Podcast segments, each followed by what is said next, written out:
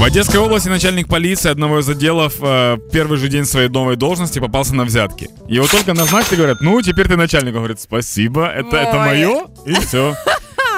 Як невдало, знаєш, таке враження, що він пішов на курси зварича і не закінчив їх. Тільки Зварич, це хто? Е, багато років тому у Львові арештували суддю Зварича, якого зловили на хабарі. Коли прийшли з обшуком його кабінет і почали відкривати шухляди, а там паки грошей. Він такий, ну так а, я наколядував. І тепер його прозвали з тих пір суддя колядник. Ну, на самом деле, типа, ну, может, и наколедовал. Почему люди сами решают, сколько наколедовать нормально, а сколько Ну це да, можливо. Касательно рекордной взятки Украины. Самая большая взятка в истории Украины 6 миллионов долларов Це за была. що таке було? Э, Это какому-то судьи Набу или что-то такое было, я не помню. Или, или Ага. Набу раскрыла. Я уже, короче, не помню эту тему. Это было в 16 году. Ага. И прикол в том, что ш- 5 миллионов оттуда предназначалось на закрытие этого всего. А. То есть на 5 миллионов мы все это дело закрываем, и вот тебе лям за, Чаеві. за помощь, да.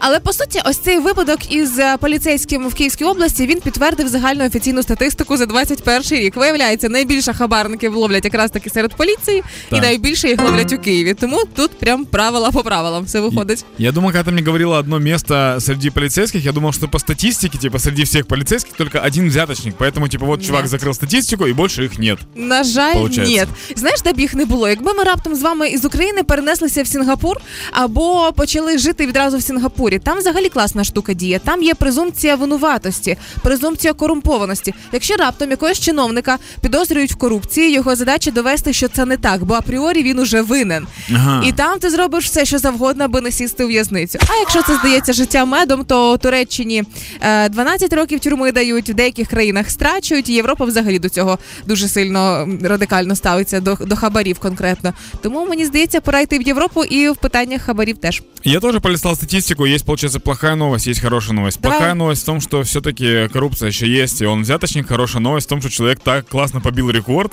которого еще никто не ставил.